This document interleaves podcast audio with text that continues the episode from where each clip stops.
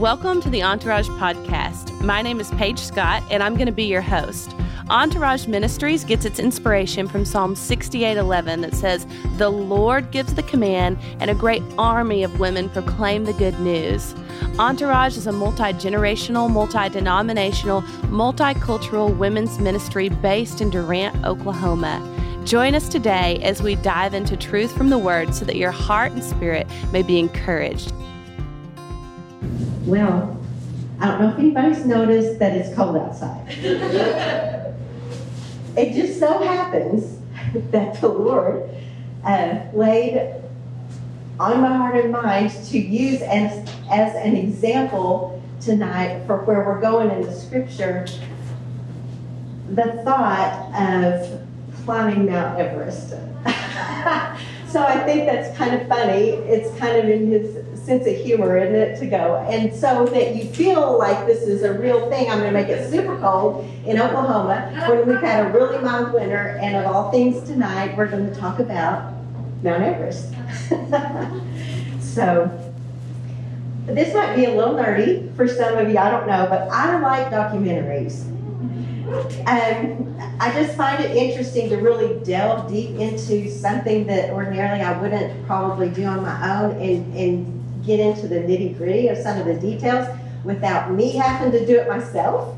and so um, I watch documentaries and I have watched several across the years about people climbing Mount Everest. And I'm a couple of things that I picked out that I want to point out to you. The reason we're going here is because we're going to talk about two words tonight. This is a simple message. We're going to talk about rise and shine. Rise and shine. And so, rise means to ascend, it means to climb or walk like to the summit of a mountain. And Mount Everest is the largest mountain in the world. So it makes sense that we would focus there. If you were going to plan to hike up the to the top of Mount Everest, it would take not hours or days or weeks or months. It would take many months, approximately nine months to a year, to plan for that trip, to get yourself in the condition that you needed to be, to educate yourself on the equipment that you would have to use, to um, gather all the supplies, to save the money, because do you know how much it costs to take an expedition from the bottom to the top? $50,000 is an average. $50,000. The first thing that you have to purchase to even step foot at the base of the mountain is a permit from Nepal which costs $11,000 just to be at the base of the mountain. It's not a guarantee you're going to make it to the top. If you want to stand there, you pay the $11,000 to buy the permit. In addition, if you've ever seen much about Everest, you know it is not an easy journey. It is a very difficult, challenging, life threatening uh, undertaking. And so most people, if they're very smart, hire a guide or what's called a Sherpa, who is someone that's from that country, that is used to the weather, that knows the signs and what to watch for, that understands how quickly conditions can change. And they're like the safeguard person that goes with you. You pay them, again, an average of twenty to twenty-five thousand dollars to make this trip with you because they're risking their lives as well, right? It's not just your life at stake, but if they are watching out for you, theirs is. And so it's costly to get a good guide. But my goodness, how worth it would that be right. to have that beside you? Yes? And you can set your own path if you want. You can just go, oh, this looks like a good place. I'll just kind of meander up here and I'll get there. Or you can follow the paths that have been laid out by expert hikers and climbers who know what they're doing and know how to pick the safest routes and avoid the pitfalls that someone novice might find themselves in if they didn't stay on the path. And so, if you follow this path, you'll find that there is a huge like when I say huge, I mean like this big around cable, steel cable that goes all the way up this path. And the hikers uh, wear a harness system with a, a, big carabiner on the front of it that they attach to this uh, steel cable. That way, if they slip on the ice, if they fall down, if um, they get tempted to veer a little too far to the left or the right, this cable is stationary right there and it holds them in place. If they fall, they can get back up. They didn't go over the edge, they may fall down, but somebody can help lift them back up and they can continue on their journey. One other thing is that there's a very short good weather window to do this in. The average temperature at the summit of Mount Everest during the winter is 32 degrees below zero Fahrenheit. That's cold. and so there is a small window of a few weeks where the weather is really conducive for people to successfully be able to do this. What that causes is literal traffic jams on the trail. Literally, um, I have seen pictures of hundreds of people stacked up, just person to person to person, taking a step at a time up this path, hooked to this cable, because you can't go around people. And there are people that are up there that have to come back down, so there's room for you to get up. I mean, it is a well orchestrated little dance uh, that any misstep could cause something tragic to occur. And so there are literal traffic jams. Now, I've been in traffic jams, but never like that. Not sure I want to be, but um, I can't imagine that. There is a portion of this climb that is called, it's at the top, and it's called um, the, the death. Uh, I, the last word's leaving me at the moment, but there, it's a two word thing. It's called, it's the place of death. Because everyone that, that ascends Mount Everest knows once you get to that elevation, you have exactly this many minutes to make your journey from that point to the top and come back down. If you linger, your oxygen that you have carried with you is not going to last long enough to get you down far enough to be able to breathe on your own and you're going to have a crisis. So the point in all that is everything about it is so meticulously calculated and figured out and uh, thought through, and it just takes such a time. It's not something that you would say, "Oh, I think I'll just go do that next month. That sounds fun." It's it won't happen that way. It takes a lot of planning and preparation. I'm telling you all that for a reason. Psalms um, 120 to 134 those chapters are known as the Psalms of Ascent, of a climb upward to a destination. And while um, I was studying in those chapters specifically, God pointed out to me that these songs are traveling songs.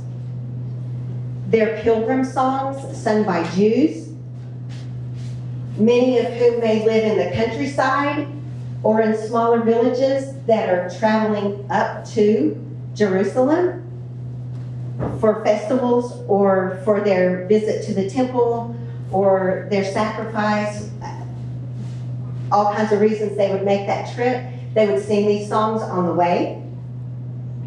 These psalms were also sung on the steps of the temple by the Levites. The Levites were like the official singers. And they would lead people into worship or help them focus into worship as people entered the temple and they would sing them on the steps. And the steps would lead to the inner courts and what we know about songs of thanksgiving and praise. They lead us into the courts of praise at the temple. These songs were sung in remembrance of four things who God is, what he has done. Miriam's song perfect example of a, what a song of ascent would be. This is what the Lord has done for us, and we're going to praise and celebrate and sing about it.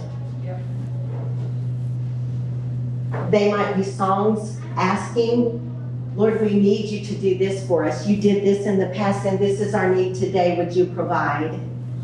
And the fourth thing is, they would sing about what he would do in the future because of the promises that he had already made to them. They might not see it yet, but they had it in, they knew it would come to pass because he had already said he would do so in his promises. I want to read uh, Psalms 132 to you. If you have your Bibles, you're welcome to follow along.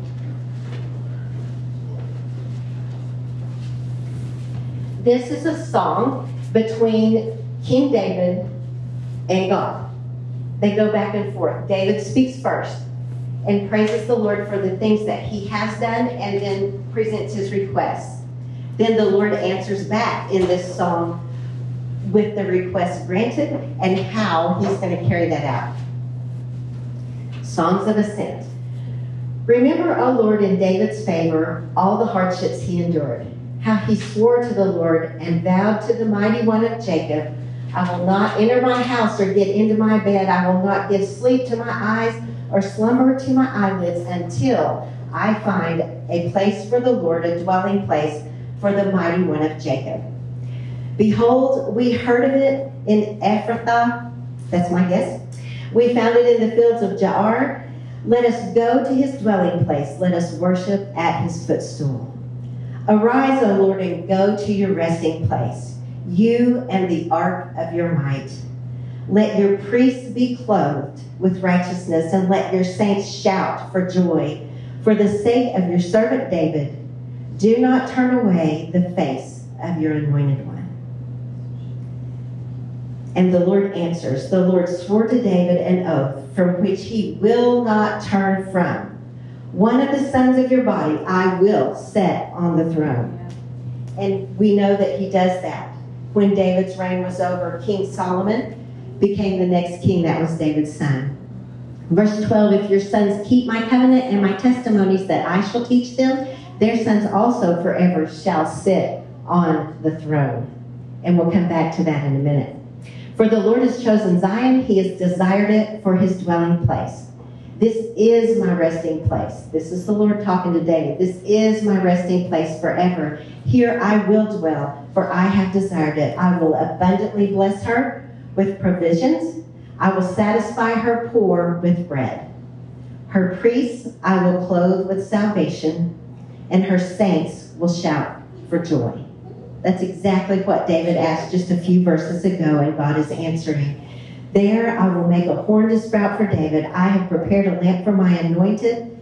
His enemies I will clothe with shame, but on him his crown will shine. So we're on a spiritual journey. You may be on a journey headed towards the Lord. You may be on a journey headed away from the Lord. You may be at a base camp partway up the summit resting. But we're all on a journey. We're somewhere. Jesus paid the full price for our permit. It's paid in full. We don't have to stand and ask anybody to give us permission to enter relationship with God we don't have to measure up to someone's standards of whether we're qualified to be in his presence. Jesus paid the price, and it's covered. The Holy Spirit is our Sherpa, He's our guide. He's our one that is sent to walk beside us, to comfort us, to guide us, to lead us in His wisdom and knowledge that we don't possess or attain. He is our guide. We can focus on God or we can focus on our circumstances.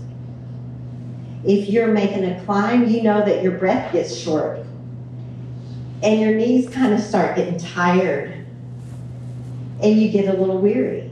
And sometimes it's hard to read the path and know exactly am I am I on target?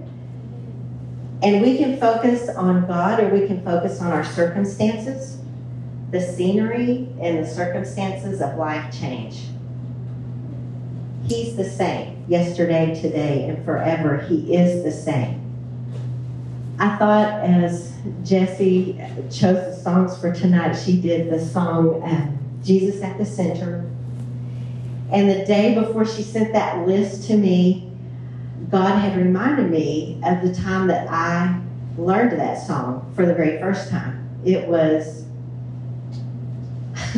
calculating, it was some years back there. and it was at a time when my knees were tired. I was feeling not so strong and brave, but a little weak, and like I was in a desert and needed some help and something to hold on to. And God said to me at that time in my life, sing. Sing. I said, sing. What, what do you mean sing? And he said, keep singing. And that's what he said to me for not a day or a week or a few months, but a couple of years. What do you want me to do, God? What do I what do I need to do? Where do you want me to be? Where do you want me to go? What do you want me to sing? okay. What I didn't understand then that I see very clearly now is that God was teaching me to take my eyes off of my circumstances and the stuff around me that was making life difficult and focus on Him. And it made the journey completely different when that was my focus instead of this stuff. He taught me songs of ascent when I didn't even understand what they were or what the purpose was. And He'll let us choose our own path if we want to. But He has a better way and a higher way if we will trust Him and walk on His path instead of our own. We can forge our own path and our own understanding, Proverbs 3, 5, and 6, or we can acknowledge Him in His ways and let Him direct our paths. Matthew 7 14 says, Enter through the narrow gate. When we're thinking about our trek up Mount Everest, I'm saying walk on the narrow path. That's the safe place. That's where the needs are met and already covered for that you don't even know to expect. For God says, Wide is the gate and broad is the road that leads to destruction, and many are those who choose it. But small is the gate Small is the path and narrow is the road that leads to life. Choose life that you and your descendants may live. Songs of ascent. Songs that change our focus from here to there. Shine. That's that's the rise. Now we're going to shine shine. Shine means give out a bright light, radiate, glow, glisten, sparkle. The kids will like that word sparkle. They love what what kid doesn't like glitter, jewelry, jewels, everything sparkly. Shine. I still like it. Yeah. Me too. Me too. Light dispels darkness. Genesis 1 1 through 3, you're familiar with. We know this. In the beginning, God created the heavens and the earth. Now the earth was formless and empty, and darkness was over the face of the deep. And the Spirit of God was hovering over the waters. And God said, Let there be light. And there was light. And God saw the light. And he said it was good. And he separated the light from the darkness. Psalms 148 again recounts what God has done. Like I mentioned in the Psalms of Ascent, Psalms 148, 3 through 6 says, Praise him, sun and moon. Praise him, all ye shining stars. Praise him, you highest heavens and you waters above the heavens. Let them praise the name of the Lord. For he commanded, and they were created. And he established them forever and ever. He gave a decree and it shall not pass away. In other words, he gave, he created them and then he gave them boundaries. And he said, You go here and you're here. And you will appear at this time and then you will go. And you will appear at this time and you will go. And it stands and it will stand through eternity until God speaks another word. Darkness trembled at his name then. But here's what we sometimes forget it still does. And there has been a lot of conversation and talk about the darkness in our culture, in our nation, our country, in the world. And our pastor Jacob Sheriff said something that was really profound to me Sunday in his sermon. He said, These are not, not dark times, these are divine times divine appointments for the Lord to shine and to show forth his majesty and his glory. It reminds me of that song that we sing You can light it up, Lord. You can light it up, God of revival. So in Psalm 132, where we read about the conversation between David and God, in verse 17, God says, I read this, I have prepared a lamp for my anointed. In 1 Kings 11 36, God, that's where this verse came from because God says, David, my servant, will always have a lamp before me in Jerusalem. Well, what does that mean? The burning or the extinguishing of a lamp had to do with either the flourishing or the ceasing of a literal life.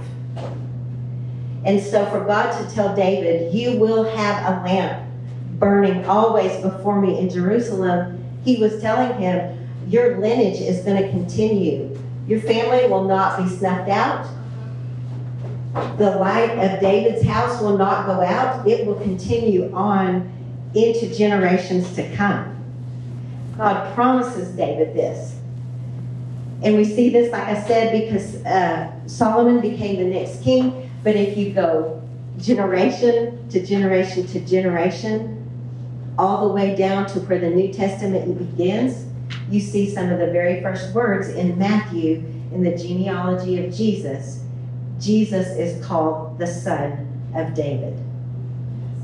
So the light that God created when he separated the darkness and told it to go over here is the same light that through David's family and lineage, he brought his only son to the world, to our darkness, with lights in his eyes full of mercy and kindness and grace in the form of a baby, and offered his light to each one of us. That we can carry it. The Word became flesh and it dwelt among us. And Jesus said in John 8 12, I am the light. I am the light of the world. Whoever follows me will never walk in darkness, but will have the light of life. His continued blessing, his continued covenant that he gave to David. Jesus is a lamp unto our feet and a light unto our path. He carries us with his light. Matthew 5 14 and 6 through 16 says, You are the light. God created the light. He brought the light through all of the ancestry generations from Abraham on through to David he carried that light of David's household all the way through hundreds of years to the birth of Jesus. Jesus is the light of the world. He dies for our sins. We can all be reconciled to the Father, and now we carry his light. You are the light of the world, Jesus says. A city on a hill cannot be hidden. Neither do people light a lamp and put it under a bowl. Rather, they put it on a stand, and it gives light to everyone in the house. In the same way, let your light shine before men. We are his royal daughters. Our lamps burn because he lives within us. We proclaim the flourishing and continuation of God's family through eternity because of the light that we carry within us. We are his priests and we are clothed with salvation just like David requested and, and God responded with yes. I clothe you with salvation and righteousness. So God, in his great love, says, Ladies, rise, rise in me and with me and through me and shine. Let me shine in you and let me shine forth so that, like a city on a hill, the world can see who I am and be drawn to the light because light dispels darkness. It separates and moves darkness. One candle in a room provides light. Three candles in a room provides more illumination. A room full of candles, a room full of lights, touches untold numbers. So, if we're going to rise and shine, I have a few questions to ask you just in closing. As we go into prayer time, I want to ask you these questions. Where do you find yourself in the ascent toward God? Is your lamp burning? Are you clothed with salvation? Remember that Jesus paid for that, and it's covered and it's available to you today, right now, free. And all you have to do is ask and accept that gift. He wants to give that to you. Is your lamp burning? If your lamp is burning and you're on that journey, are you partnering with the Holy Spirit? The one who was given to us as a deposit for what is to come. The one who is sent to lead us and to guide us and comfort us on our journey. And the last question I have is Is it time to raise your lamp to a new level? Past your place of comfort, here to here. Is there a yes in you to whatever it is that God is stirring and calling and beckoning? Come, come. Is there a yes for that today? Thanks for joining us today. For more information about Entourage Ministries, visit our website at entourageministries.com or visit us on Facebook or Instagram.